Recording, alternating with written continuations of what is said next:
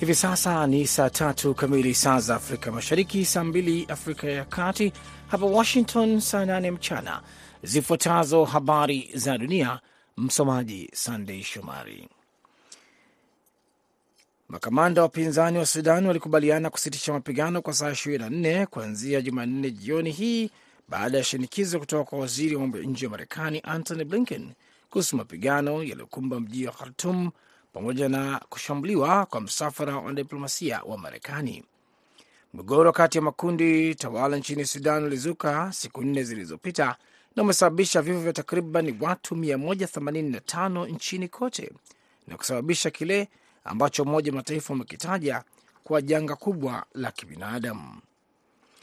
Umoja wa Mataifa ikiwa ni pamoja na hatari ya kuporomoka kwa mfumo wa afya.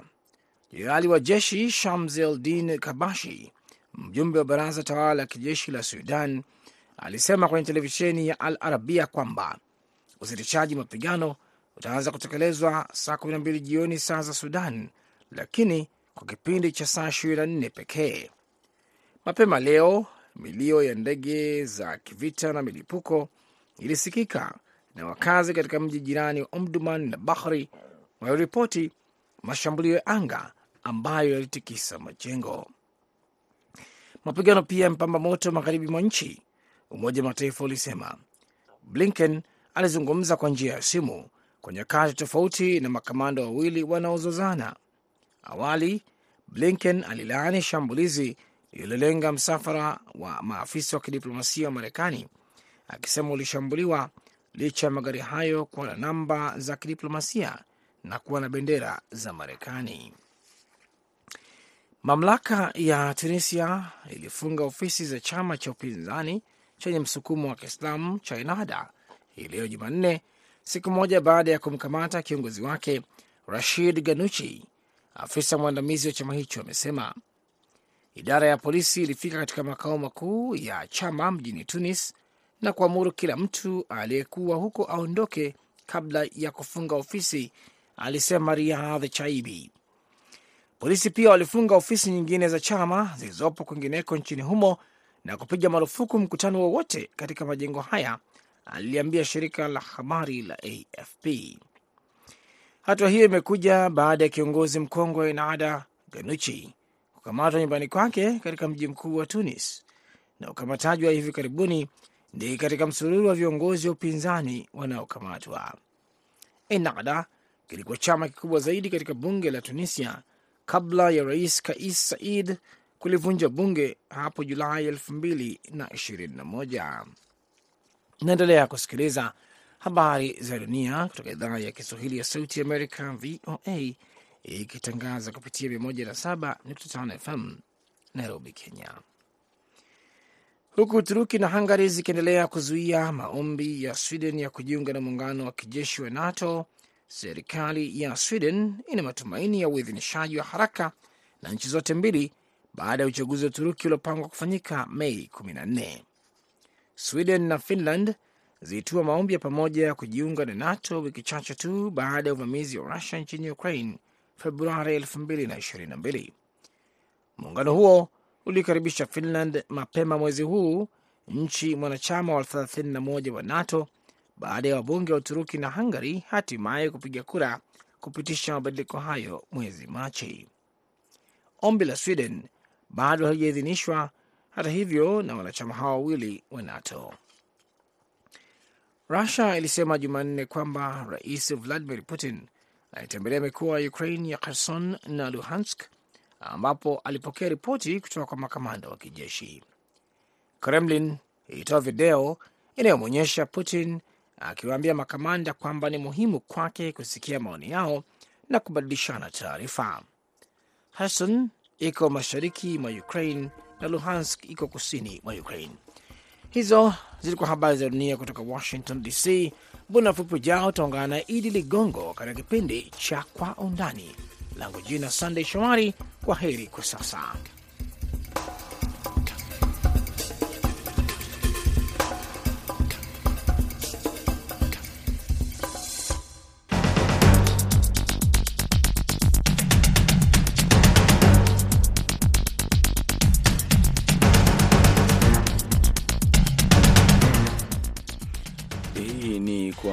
Undani kutoka idhaa ya Kiswahili ya Sauti ya Amerika.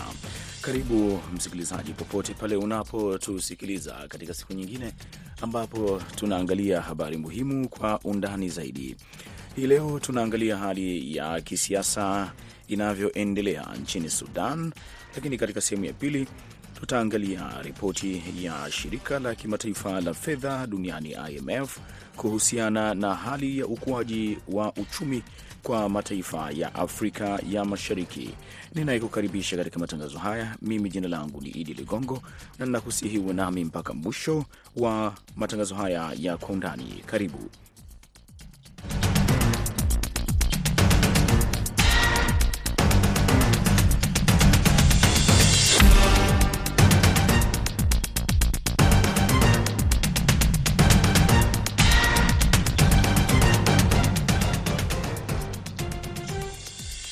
Nam, karibu katika matangazo ya kwa undani, na ninaomba radhi hii leo sauti yangu haiko vizuri sana, lakini naamini kila kitu kinakwenda vyema kabisa na unanisikiliza na kusikia kile ambacho nimekuandalia kwa siku ya leo. Na kama nilivyokudokeza, tunaanzia nchini Sudan ambapo makamanda wapinzani wa Sudan walikubaliana kusitisha mapigano kwa saa 24 kuanzia leo Jumanne jioni baada ya shinikizo kutoka kwa waziri wa mambo ya nje wa Marekani Antony Blinken kuhusu mapigano makali yaliyokumba mji mkuu wa Khartoum pamoja na kushambulia kwa msafara wa wanadiplomasia wa Marekani. Mgogoro kati ya makundi tawala nchini Sudan ulizuka siku nne zilizopita na umesababisha vifo vya takribani watu 185 lakini vilevile wadadisi wa mambo wanaeleza kwamba idadi hii inaweza kuongezeka na kusababisha kile ambacho Umoja wa Mataifa umekitaka kuwa umekitaja kuwa ni janga kubwa la kibinadamu ikiwa ni pamoja na hatari ya kuporomoka kwa mfumo wa afya. Jenerali wa jeshi Shams El Din Kabashi, mjumbe wa baraza tawala la kijeshi la Sudan, alisema kwenye televisheni ya Al Arabia kwamba usitishaji mapigano utaanza kutekelezwa saa kumi na mbili jioni saa za Sudan, lakini kwa kipindi cha saa 24 tu. Mapema leo milio ya risasi ilisikika kote Khartoum ikiambatana na milio ya ndege za kivita na milipuko. Wakazi katika miji ya jirani ya Omdurman na Bahari waliripoti mashambulio ya anga ambayo yalitikisa majengo. Mapigano pia yamepamba moto magharibi mwa nchi, Umoja wa Mataifa ulisema. Blinken alizungumza kwa njia ya simu kwa nyakati tofauti na makamanda wawili wanaozozana. Awali Blinken alilaani shambulizi lililolenga msafara wa maafisa wa kidiplomasia wa Marekani akisema ulishambuliwa licha ya magari hayo kuwa na namba za leseni za kidiplomasia na kuwa na bendera za Marekani. Kutokana na hali halisi inavyokwenda hapa sasa hivi inavyozungumza na mchambuzi wa masuala ya kisiasa Goodluck Ngingo. Goodluck, labda kile ambacho kwanza unakiona E, kuna haya makubaliano ya kusitisha mapigano kwa saa ishirini na nne. Kwa maana hiyo hali hii inaweza ikaendelea e, baada ya muda huu kupita. Labda nini ambacho unakiona kiujumla juu ya mgogoro huu wa taifa hilo la Sudan?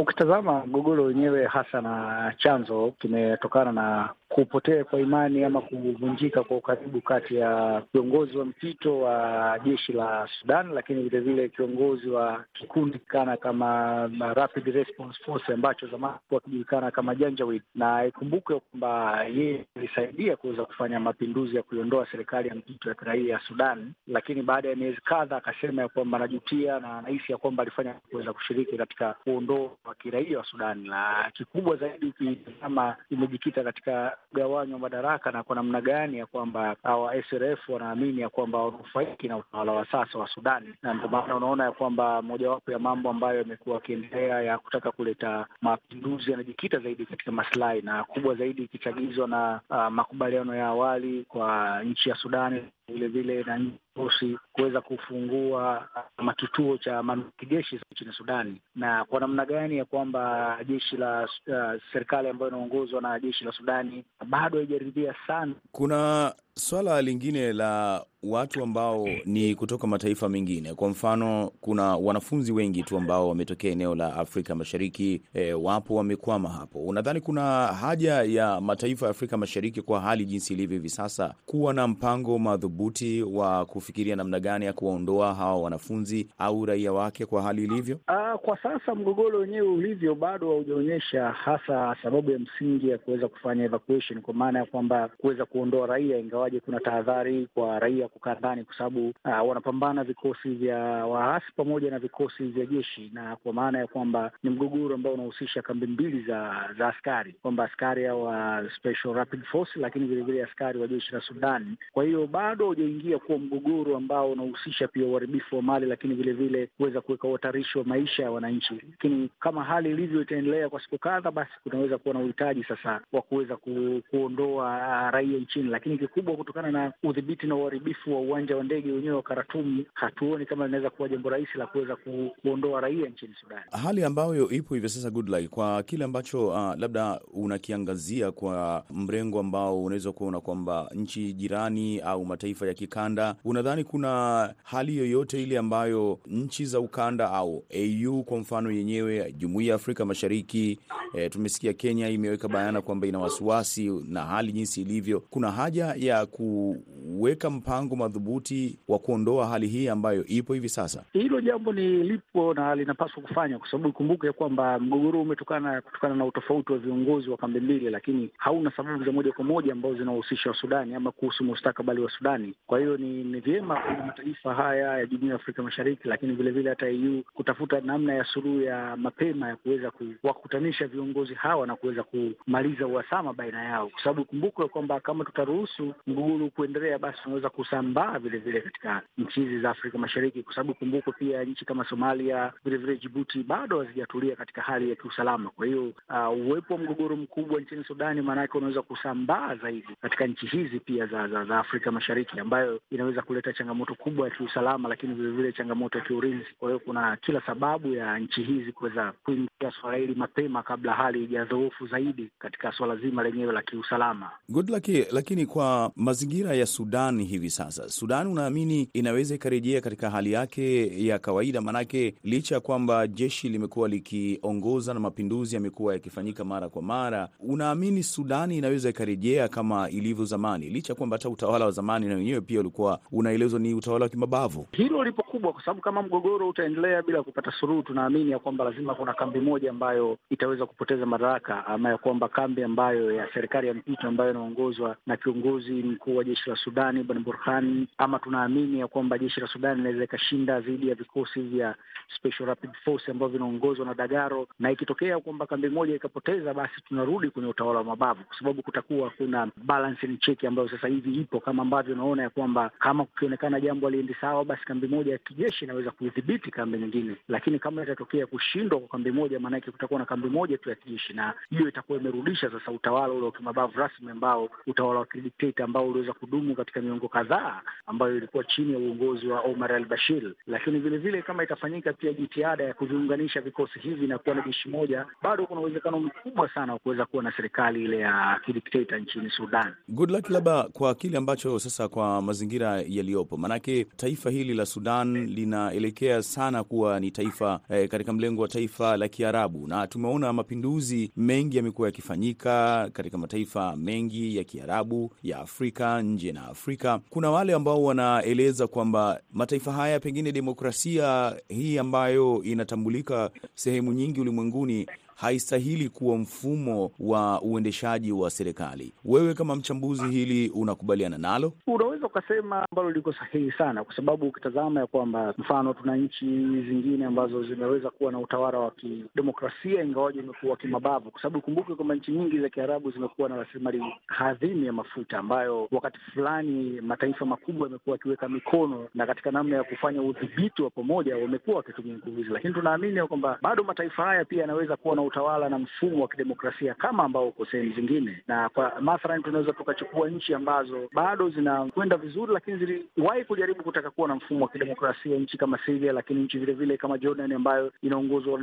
na wafalme, lakini imekuwa ikifanya chaguzi ambazo zimeweza kuwa huru na za haki, lakini vile vile unaweza ukaona hata Lebanoni na nchi zingine, lakini hata unaweza ukatazama mfano nchi kama Iran ambayo ni nchi ambayo inatokana na Wapersian ambao na wenyewe ni waumini wazuri wa imani ya Kiislamu, lakini bado na mfumo wa kidemokrasia ambao umejikita katika misingi ya imani yao. Kwa hiyo demokrasia inaweza kutengenezwa, isipokuwa haya mataifa mengine, changamoto kubwa imekuwa ni ule uingiliaji wa mataifa ya nje, hasa makubwa ambayo yana masilahi na anaamini ya kwamba uwepo wa serikali ya kitaifa ambayo inaweza kuleta udhibiti mkubwa, basi inaweza kudhoofisha namna ambavyo wamekuwa wakipata manufaa katika uh, serikali nzima. Huyo ni Goodluck Ngingo, mchambuzi wa masuala ya kisiasa. Lakini vilevile nimepata fursa eh, kupata hii sauti ya mwenzangu BMJ Muridhi alipozungumza na mmoja kati ya wanafunzi walioko huko uh, nchini Sudan katika jiji la Khartoum, ambaye hakutaka jina lake kutajwa kuelezea hali halisi ilivyo. Uh, hali bado ipo vile vile kama kama ilivyokuwa siku za nyuma.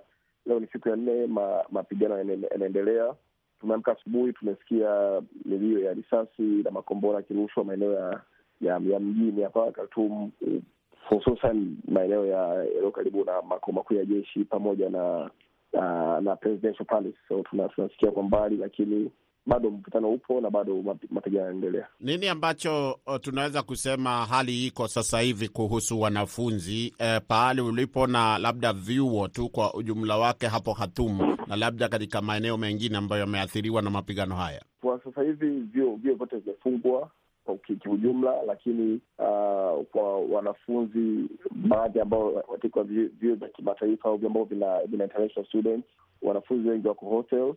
Uh, wao wako salama, wako chini ya uangalizi wa chuo, wanapewa huduma ya chakula pamoja na uh, maji yanapatikana, umeme, wenyewe wako salama, si, si kama watu wengine ambao wako wako mtaani. Vyuo vyote vimefungwa kiufupi, lakini vyuo ambavyo vina international students wengi uh, kuna huduma ya hostel ambao wanafunzi walioko hostel bado chuo vio vinawapa vina, vina huduma za msingi kama chakula, maji Uh, umeme pamoja na mahitaji mengine, Yani wao wako ndani ya chuo, wako chini ya uangalizi wa chuo. Vyuo vingi vyuo vingi viko Khartoum, uh, hususan ambavyo vina wanafunzi wa kimataifa ipo Khartoum, uh, na so far sijasikia athari yote ambayo imewafikia kiusalama. Hapana, wengi wako salama, huduma za maji na umeme zinapatikana pamoja na chakula.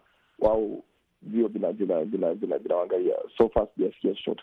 Kuna kauli yoyote, taarifa zozote ambazo zimetoka kwa serikali hususan kuhusu mustakabali wa uh, vyuo hivi au hata shule, elimu kwa ujumla katika hmm, maeneo ambayo yanaathiriwa moja kwa moja?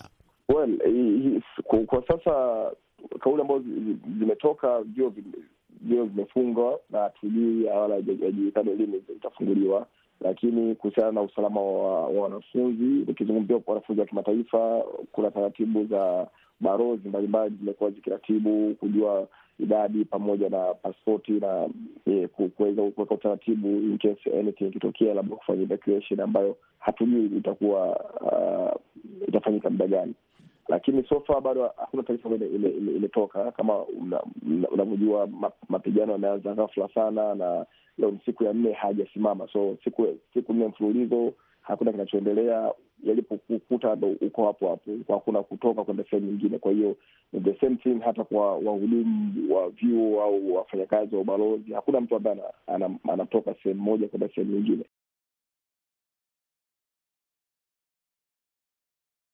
Naam, basi huyo ni mmoja kati ya wanafunzi ambao wanasoma nchini humo. Tunakamilisha sehemu ya kwanza ya Kwa Undani, tutarejea kwa ajili ya sehemu ya pili.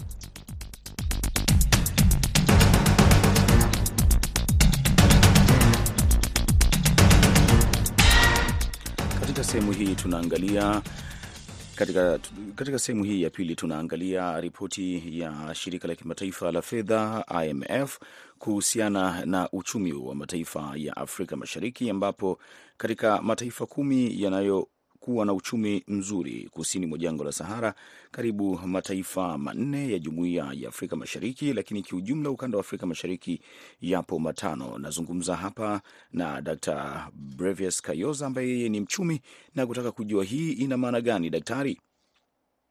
Asante sana Ligongo. Ni, ni, ni, ni ripoti ndiyo inayohusu Uh, ni kusini mwa jangwa la Sahara. Mataifa ya Afrika Mashariki yanaonekana kufanya vizuri kwa maana ya ukubwa na ukuaji wa uchumi. Nafikiri hilo ni jambo ni jambo nzuri, kwa sababu tunahitaji ukuaji ili tuweze kuimarisha uchumi wetu, kwa maana ya serikali kuweza kuhudumia watu. Lakini kuna mambo mawili kwenye hilo nadhani yanacho ujumbe unaotokana na hilo. Moja, inadhihirisha kwamba kuna rasilimali nyingi katika ukanda huu wa Afrika Mashariki kwenye hizi nchi, na hizo rasilimali sasa hivi zinavunwa kwa kiwango kikubwa. Lakini jambo la pili ni kwamba eneo hili la Afrika Mashariki lina fursa muhimu sana, kwa maana ya aina tofauti tofauti za uwekezaji kutokana na rasilimali za asili zilizoko, kwa mfano kama nchi ya Tanzania na nchi ya Uganda. Lakini pia kwa Kenya imekuwa kitovu muhimu cha mitaji na makampuni makubwa kutoka duniani. Mataifa haya ya Jumuiya ya Afrika Mashariki ambayo ukiangalia kuna masuala mengine ambayo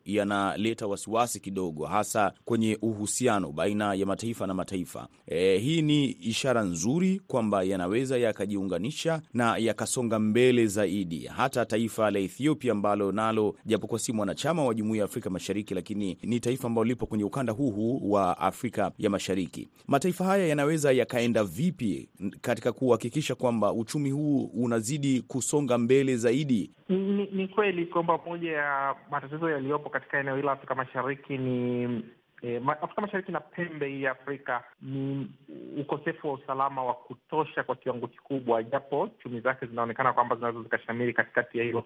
Jambo kubwa la kufanyika hapa, ni maoni yangu kwamba kuendelea kuimarisha uh, hali ya utulivu kwa kurekebisha eh, aina ya siasa zinazofanywa katika mataifa ya nchi ya Ethiopia. Ambayo inaonekana kuendelea kufanya vizuri kwa maana hiyo ya ukuaji, lakini kumekuwepo na changamoto kubwa sana kwa jinsi ambavyo eh, taratibu zake za ku, za kuendesha nchi zimekuwa zikifanyika, na kumekuwepo na changamoto kubwa sana kwenye uchumi kutokea kwenye upande huo wa kuendesha siasa zao lakini nchi hata nchi kama ya Uganda, pamoja na kuwepo kwa huo utulivu uliopo, lakini hakuna e, rubaa nzuri za kisiasa. Tanzania tunafahamu, pamoja na utulivu uliopo. Kwa hiyo ni muhimu, nafikiri kwamba nchi hizi zikabadilisha aina yake ya mifumo ya kuendesha mataifa yao na kuweza kuwa na aina nzuri za kiuendeshaji, good governance wanasema eh, kwa kimombo. Lakini ni muhimu tukasisitiza kwamba kwa mfano nchi kama Ethiopia sio jambo jipya. IMF hawa waliitaja Ethiopia kwamba ni mfano wa kuigwa duniani kwa maana ya kuendesha uchumi, wakasifia kila aina, wakatoa namba. Hata pale Ethiopia ilipokuwa inakanyaga misingi muhimu ya uendeshaji wa kiuchumi, vile vitu ambavyo walivikataa wakati wa SAPS miaka ya tisini mwanzoni, wakavipongeza kwa sababu tu kulikuwepo na mahusiano mazuri na mataifa mengine katika nchi hizo. Kwa sio jambo jipya linalokuja. Tunafahamu kwamba mwaka elfu mbili na kumi na tisa uchumi wake uliharibika vibaya, lakini sasa hivi wanajaribu kuashiriwa kwamba wataendelea kufanya vizuri. Muhimu hapa sio tu hizo takwimu za kimataifa ni muhimu kuangalia sustainability, uendelevu wa muda mrefu, na zikifanya hivyo zinaweza kuendelea kukua na vipimo halisi vya uchumi wa mtu mmoja mmoja na maendeleo ya kawaida ya kibinadamu kwa ripoti muhimu za kidunia zinazoonyesha maendeleo ya watu bado wana hali ngumu. Kwa hiyo sioni kama ni muhimu sana kwa wanasiasa na wanataaluma wa kiuchumi na wa sera kusisitiza mno kwenye taarifa zinazozungumza juu ya ukuaji tu wa uchumi. Ni muhimu kuangalia ukuaji wa tija, na nataka niseme Ligongo, ukiangalia ripoti yenyewe ya IMF, ukiangalia kwenye ukuaji wa tija, kwenye kile kitu wanachokiita tija jumuishi, total factor productivity, nchi zote hizi hazifanyi vizuri. Ethiopia, ukuaji wake wa tija ni chini ya asilimia sifuri nukta mbili. Ukuaji wa tija nchini Kenya ni asilimia sifuri nukta saba. Ukuaji wa tija nchini Tanzania ni hasi mbili. Ukuaji wa tija nchini Uganda ni, uh, ni hasi nne. Kwa hiyo lipo tatizo la tija katika uchumi wetu, katika uchumi, na hilo ni muhimu kulifanyia kazi. Kuna swala hili ambalo watu wengi wamekuwa hawaelewi ama wamekuwa na wasiwasi nalo kidogo, kwamba hizi nambari zinaelezwa, watu wanashangilia, lakini je, kukua kwa uchumi kunaweza kukafanyika vipi, kukamfikia moja kwa moja kwa mwananchi mmoja mmoja, na akaona kwamba kweli nchi yangu pato lake la taifa linakuwa na mimi maisha yangu yanaanza kuwa rahisi. Nchi hizi kuwekeza kwenye maisha ya watu, watunga sera, swali lao la msingi wanalopaswa kuwa wanajiuliza siyo sekta, wanapaswa kujiuliza watu. Uchumi wa kisasa toka miaka hiyo ya Adam Smith mwaka elfu moja mia saba sabini na sita, hoja kubwa ni jinsi gani utaongeza ubora wa maisha ya watu walio wengi, mass prosperity. Hili siyo jambo ambalo limekuwa likifanyika, na kinachotokea kwa mfano, ukizungumza nchi za Afrika Mashariki na kusini mwa jangwa la Sahara, kuna uvumbuzi mkubwa sana wa rasilimali za asili, na hizi rasilimali zinavutia mitaji kutoka mataifa mengine yanakuja barani Afrika, lakini mitaji hii inaishia kwenye hizo rasilimali zenyewe katika kuzivuna kwa sababu rasilimali hizi hazitoi tija ndani ya uchumi wenyewe, kwao zinaajiri watu kidogo sana na hazitoi vipato kwa watu wenyewe. Na kwa muda mrefu, kwa muda wa miaka thelathini hivi sasa, ni kwamba kwa kila dola moja inayowekeza kwenye rasilimali za asili barani Afrika, dola moja, dola tisa zinatoka katika mataifa haya. Hivi sasa utaona nchini Tanzania, baada ya Samia, ipo nguvu kubwa ya kuvutia mitaji hiyo kwenye rasilimali watu. Ni jana tu tumeingia mkataba wa matrilioni nchini Tanzania kwenye madini kwa mfano ya graphite. Swali kubwa ni kwamba tulipokuwa kwenye mikataba mikubwa ya aina hii, kwa mfano ya madini ya dhahabu au almasi, watu wametokaje kwenye umaskini? Sio jambo ambalo tumeweza kulifanya. Kwa hiyo inaweza ikaendelea hii ikaonekana kuna nguvu kubwa, amini, kuna mitaji mikubwa inaingia kwenye uchumi, lakini haitoi matokeo yake. La pili nadhani umesikia au umeona eh, kaka Ligongo na wasikilizaji wetu Tanzania kwenye mitandao ya kijamii juzi, kulikuwepo na waliandika tweet nyingi eti kuliko hata baadhi ya nchi za Ulaya, wakataja nchi kama Lithuania na nchi zinazofanana na hizo, kwa wakasema hii ni hali nzuri, na watu wakawa wanapiga vigelegele, lakini huo sio ukweli, ni uongo wa kiuchumi. Na nionyeshe kidogo, ukichukua nchi kama Lithuania ambayo ni kweli, kwa maana ukichukua pato jumla, pato la Tanzania ni kubwa kwa dola bilioni themanini na tano za Kimarekani na la Lithuania chini ya bilioni sabini, lakini ukienda kwenye pato la mtu mmoja mmoja, Lithuania ni nchi tajiri kwa Tanzania mara ishirini na moja. Ukienda kwenye pato I utajiri wa mtu mmoja mmoja kwenye sekta ya kilimo nchini Lithuania, Walithuania wakulima ni matajiri mara thelathini na mbili kuliko Watanzania. Ukienda kwenye pato la mtu mmoja mmoja, umwajiriwa mmoja mmoja kwenye sekta ya viwanda, wafanyakazi wa Lithuania ni matajiri mara arobaini na tano zaidi ya Watanzania. Ukienda kwenye huduma, kwenye shughuli za kihuduma, wafanyakazi katika sekta hiyo nchini Lithuania ni matajiri mara ishirini na tatu zaidi ya Tanzania. Hii inakueleza nini? Hii inakueleza kwamba hoja ya pato ghafi ya GDP hizo zinazokuwa zinataja sio hoja muhimu sana. Muhimu ni kwa kiwango gani uchumi unakuwa jumuishi, namba moja, na namba mbili ni sekta zipi zinashughulisha watu kwenye uchumi huo, na namba tatu ni muhimu sana, kwa kweli muhimu sana kwamba wakati tunafungulia milango kwenye hizi hoja za kiuwekezaji, ni maeneo gani hasa ambayo Watanzania pale tunapochukua eh, rasilimali hizi kuziweka kwenye biashara ya kimataifa, tuwe kwa kweli tunajaribu eh, kulenga watu, na la mwisho ni la deni la taifa, kwamba chumi hizi zinaongezeka kwa kiwango kikubwa. Ni kweli hakuna mjadala na ukiziangalia kwenye ripoti za IMF, lakini IMF hawajaeleza. Ukiangalia hizo ripoti kwamba kwenye uchumi kama wa Tanzania kwa mfano, toka Rais Samia aingie mamlakani, umeingiza zaidi ya dola bilioni tisa, dola bilioni tisa za mkopo zimeingia kwenye miradi. Dola bilioni tisa wakati Rais Samia anaingia mamlakani, uchumi wetu ulikuwa dola bilioni sitini na tatu. Ukichukua tisa ukaongeza sitini na tatu, uchumi wetu uliongezeka mpaka bilioni sabini na mbili kwa maana ya tisa zilizoongezeka. Lakini hiyo haina maana kwamba miradi hii imeanza kuzalisha jambo lolote la tija. Haina maana kwamba imeajiri watu zaidi. Kimsingi, pamoja na uchumi huu unaotajwa na IMF kwa dola bilioni themanini na tano, makusanyo ya kodi dhidi ya pato ghafi yameshuka kutoka asilimia kumi na moja mpaka asilimia kumi, na huko ndiko serikali inapotaka mapato zaidi ili iweze kuendesha uchumi wake, na isipo ikiendelea kuwa chini, uangalia huo mlinganyo, GDP inakuwa na itaingiza watu kwenye shimo zaidi, na maanake mtaongeza kodi nyingi zaidi kwa watu ambazo sio za lazima. Kwa ni muhimu sana, nafikiri uchumi huu ukaangalia sekta muhimu za, za watu, lakini ukawa shirikishi.